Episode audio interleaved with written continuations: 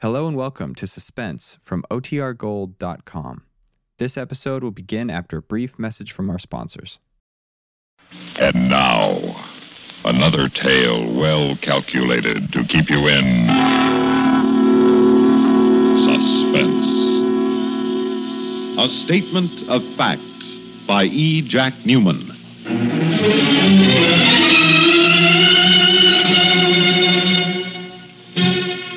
The most lurid of crimes is the crime of passion. No mere bank robbery or stock swindle can compete for newspaper space with a nice, juicy love nest murder. Our story concerns itself with the murder which criminologists would classify as a crime of passion. But in fact, it is just the opposite a crime of no passion, a negative murder, committed because passion has fled and love was dead. A homicide without hope.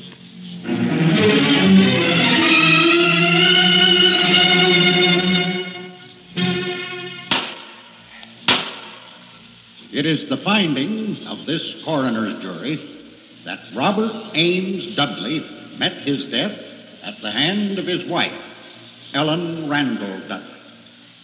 In view of the evidence, the jury recommends that said Ellen Randall Dudley be taken into custody and held for action by the grand jury.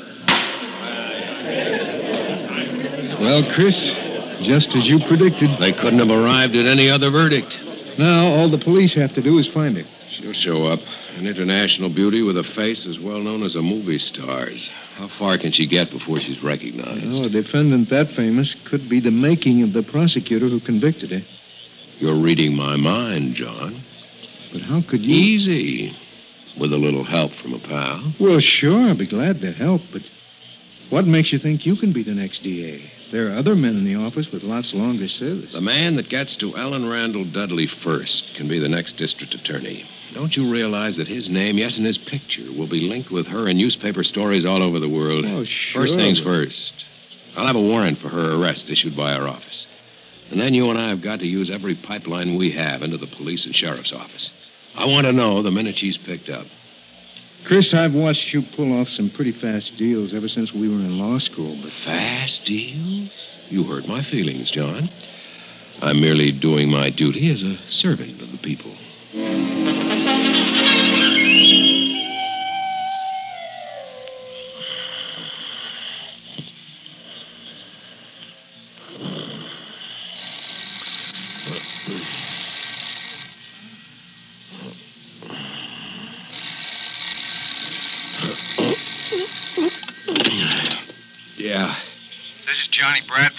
Oh, yeah, Johnny. I'm sorry to wake you in the middle of the night. That's all right. What's up? I'm down at the sheriff's office. They picked up Ellen Dudley half an hour ago, out in Allenview. She was hiding in the restroom of an all-night bus station. Good. I'll be right down. The sheriff's holding her incommunicado, Chris. That's bad. You have to work fast on this one. Yes, I know, I know. Listen, can you get to the sheriff? I can try. Get to him. And tell him the district attorney will hold him personally responsible for the conduct of his office and his officers in this situation. Remind them that the accused is the state's prisoner, not the county's. Yeah, Chris, but he can still hold her legally for 48 hours. I know. And he's coming up for re-election. I know. You just get the word to him. I'll be there in less than a half hour.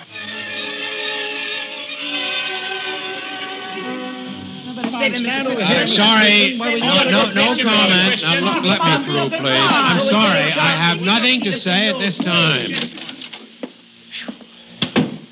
you didn't waste any time, Chris. I can't afford to. How did the papers get in on this? The sheriff called them after I told him you were on your way down. Publicity, huh? Every little bit helps during election year. You ought to know. Yeah. Where's Mrs. Dudley? In there with him. Where's she been these last three days? I don't know. She isn't talking, at least to me. Well, she'll talk to me. Just a minute. The sheriff left orders that he's not to be disturbed. What's your name? Deputy P.G. Thaler. Mr. Thaler, I want you to go and stand by that door over there. Huh? No one, absolutely no one, is to come through that door until I say so. I take my orders from Sheriff Morrow. Uh, Thaler, I wanted. Hey, I thought I told you I didn't want anyone around here. Good morning, Sheriff. Who are you? Dale Christian, Deputy District Attorney. Oh. Yeah, Mr. Bradford here said you were on the way down. Now, we can handle this situation all right, Mr. Grayson. Is Mrs. Dudley in there? Yes? Is she guarded? Uh, No need to Get in guard there, her. John. Don't take your eyes off her. Right, Chris. Now, look here. Now, you look here, Sheriff. You're going to do as I say. Uh, just a minute there, Bradford. He has no right to go into my office. He has every right to go in there, and I'll show you why. Here. See this? Yeah? It's a warrant issued yesterday afternoon for the arrest of Ellen Randall Dudley. When you see that seal and that signature, your authority is automatically superseded. No one comes in here and tells me how to run my job. I'm telling you. You're trying to get your name and picture in every newspaper in the country at the expense of this case, and I'll have no more of it. Now, this is no pressman's holiday. If you have any brains at all, you'll take Mr. Thaler here and go outside and get rid of those reporters as fast as you can. I'll take action against you for this, Mr. Christian. Do that, Sheriff, and see where it'll get you. Good morning, Mrs. Dudley. Yes? My name is Christian, Mrs. Dudley. I'm the deputy district attorney. All right, John. What are you going to do? Just take a few notes, Mrs. Dudley. What kind of notes? Uh, Mr. Bradford is also from my office. He's here to take notes on what you say to me, Mrs. Dudley. Oh, I'm obligated to warn you that whatever you say right now may be used later in the court. You don't have to talk to me unless you want to. You understand that? yes. This won't take long. I'd just like to get your story in your own words. Pardon me. Yes? I I don't understand you, Mr. Christian. You just told me that anything I tell you may be used against me in court. Yes? Well, then, to be on the safe side, I shouldn't tell you anything. Mrs. Dudley, listen to me. Now, listen carefully. Yesterday afternoon, I attended a coroner's inquest inquiring into the death of your husband, Robert Ames Dudley. Yes? A coroner's jury there determined that Mr. Dudley came to his death as the result of wounds inflicted by you, his wife. A hatchet was presented as evidence. Mr. Thomas Unger of the Police Crime Laboratory positively identified it as the murder weapon. Sergeant Victor Manning also testified, and he explained that several fingerprints on the murder weapon belonged to you. Two witnesses, your maid, Ethel Lee Barth, and a neighbor, Mrs. Frank Thompson, gave testimony that further incriminates you. Enough evidence was presented for the coroner's jury to recommend that you be taken into custody and held for the action of the grand jury. Do you understand what I've just told you? Yes. Yes, I think so. In a few days, the grand jury will meet and charge you with murdering your husband. There's no doubt that they will make that indictment, Mrs. Dudley. From there, you will be arraigned and later on taken into a court and tried. Do you understand that? Yes. Fine. Now, a frank, honest statement on your part before all of these things take place can save a great deal of pain on both sides. Such a statement from you right now may determine the disposition and the proper plea to be entered on your behalf.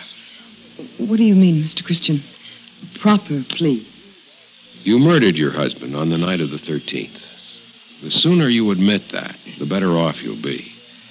You make a full confession, you sign it, you enter a plea of guilty, and I promise you I'll do all I can for you with the court. Okay? Suppose. Suppose I don't admit anything. Then you can expect no clemency. And that, of course, is entirely up to you, Mrs. Dudley. But I must tell you that the death house in the state penitentiary is full of people who didn't listen to reason while they still had a chance. This is your chance, Mrs. Dudley, right here and now. Well, I don't know what to do. if you don't take my advice, they'll hang you.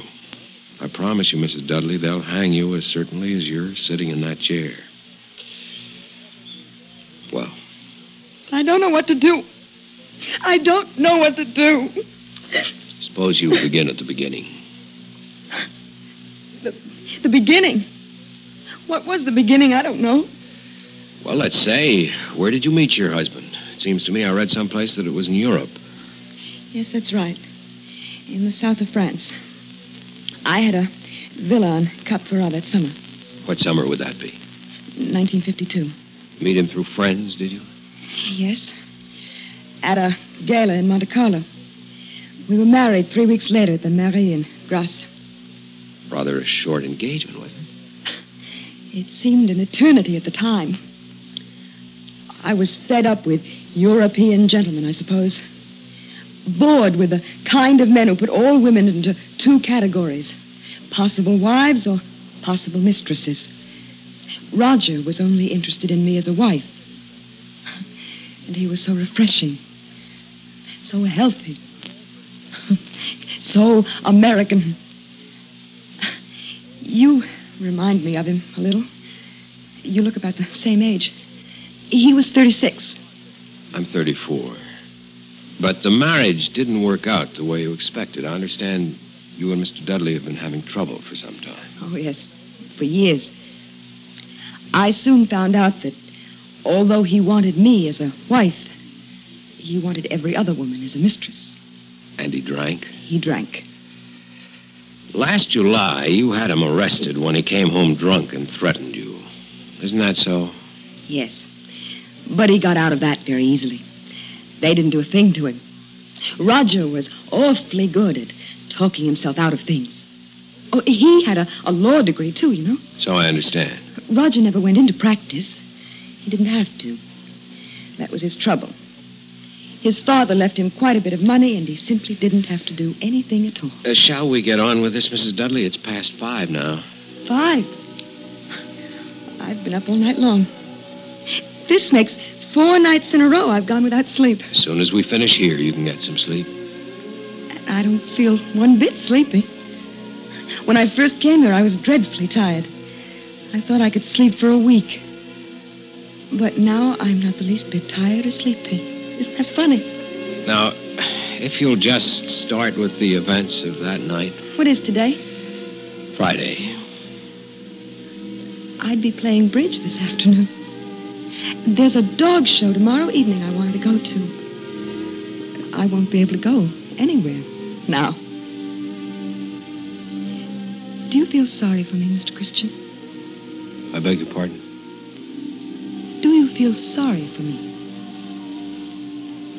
Makes no difference how I feel, Mrs. Dudley. You're an accused prisoner. My job is to get a statement of fact from you. That's why I'm here. Oh. I've explained this once. I'm your friend here. In a courtroom, I'll represent the prosecution, and I'll do everything I can to see to it that you hang. Unless you make a complete confession now. Is that perfectly clear to you, Mrs. Dudley? Yes. And if you have a record of always getting a conviction, that'll help you when you run for district attorney, won't it? Mrs. Dudley, my professional career has nothing to do with this. If I weren't here talking to you, someone else from my office would be here. It's a job that has to be done. But wouldn't it be better for you if, if you had more of an audience than Mr. Bradford over there? Wouldn't it be much better if you had me in a courtroom with reporters and photographers around? Mrs. Dudley, do you want to talk to me now? I don't mean to make you angry, Mr. Christian. But if all you've told me is true, you can hang me right now. I certainly can. Yet you're here to get my story. You must be uncertain about something. I told you I'm trying to help you, Mrs. Dudley. But I warn you, I'm not uncertain about anything where you're concerned. Make no mistake about that. I have a duty to the people of this state to learn the facts of this case and present them before the court. I intend to do that with or without your cooperation. Well? May I talk to you alone? You understand why Mr. Bradford is here? Yes. But I'd like to tell it to you alone. It can't possibly hurt anything to talk to you first, can it? All right, John. Wait outside. I'll send for you when I need you. Right, Chris. Thank you.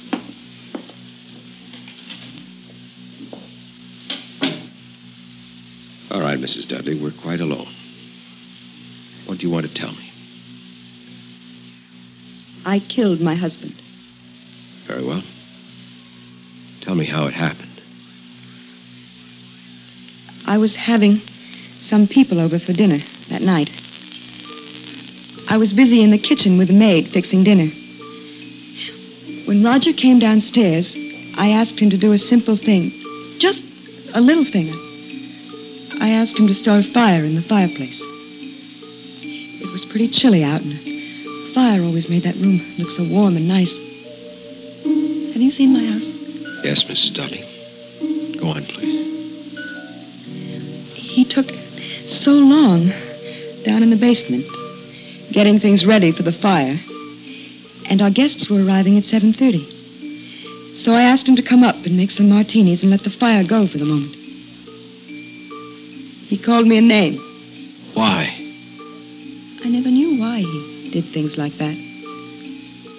I went downstairs to ask him why he was so angry. And he called me another name. It wasn't just the name or, or him being angry. It was all of those things he had done to me before. Arguing, the fighting, the insults. When he started up the stairs, I picked up the hatchet and I hit him with it. He fell down. Then what did you do? I ran upstairs. I put on my coat and I left the house.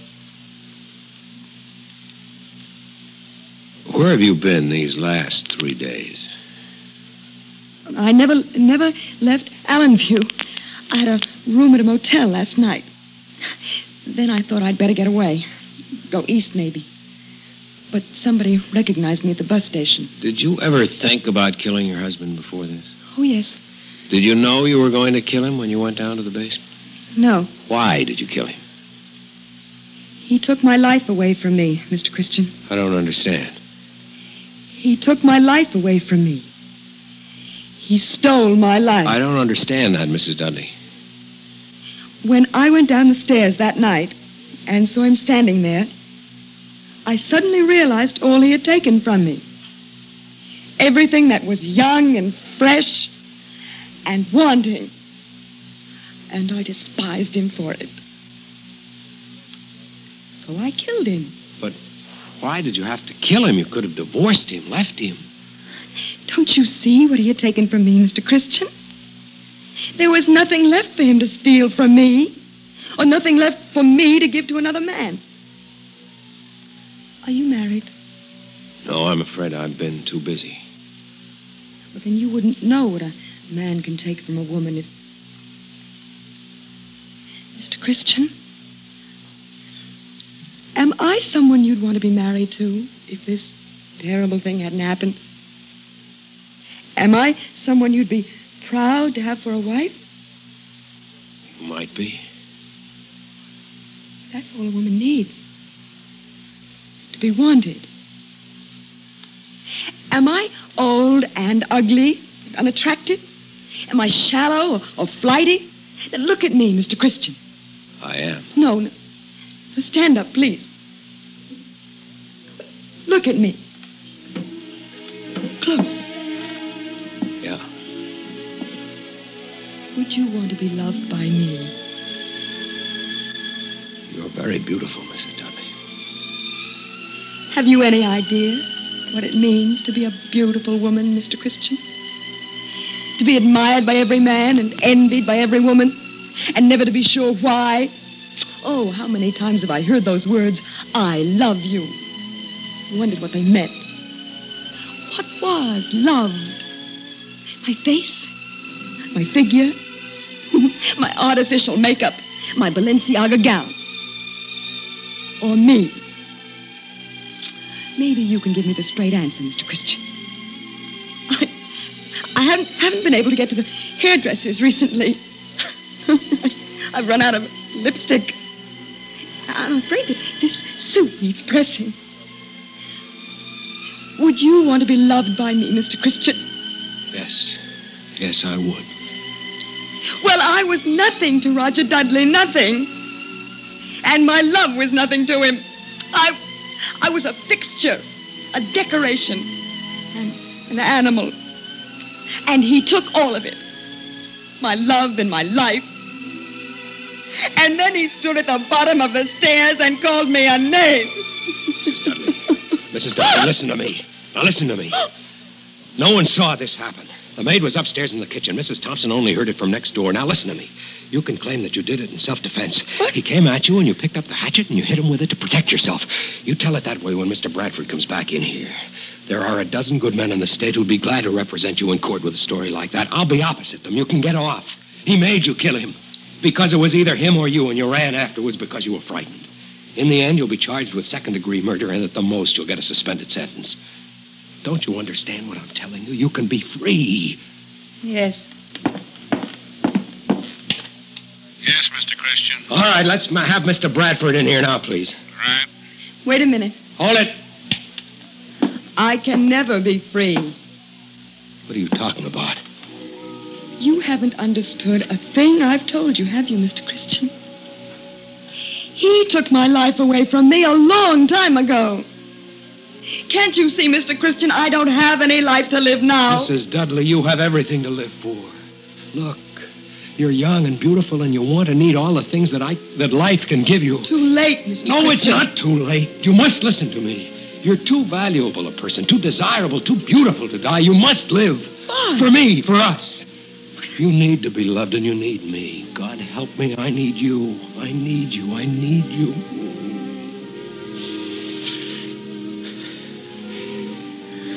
A few minutes ago, you were telling me about your duty to the people of this state, Mr. Christian. Tell me about it now.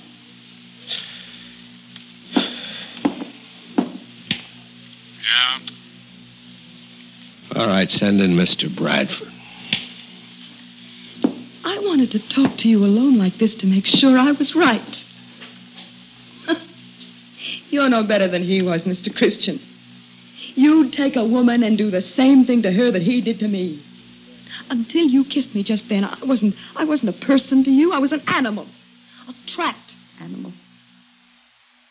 And if I let you help me escape from this trap, I'd just be escaping into a smaller one. Or worse, with you. You're another Roger Dudley.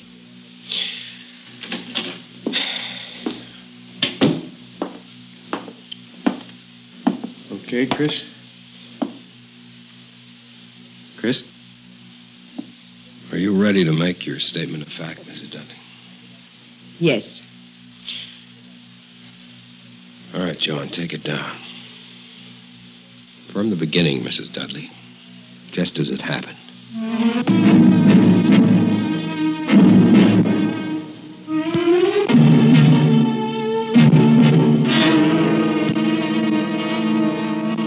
Suspense. You've been listening to a statement of fact, written for suspense by E. Jack Neuman. Heard in tonight's story were Rita Lloyd as Ellen Dudley, Mason Adams as Christian, Lawson Zerbe is John, Hal Burdick is the sheriff, and Jack Arthur is Thaler. Listen again next week when we return with Time on My Hands by Walter Black, another tale well calculated to keep you in.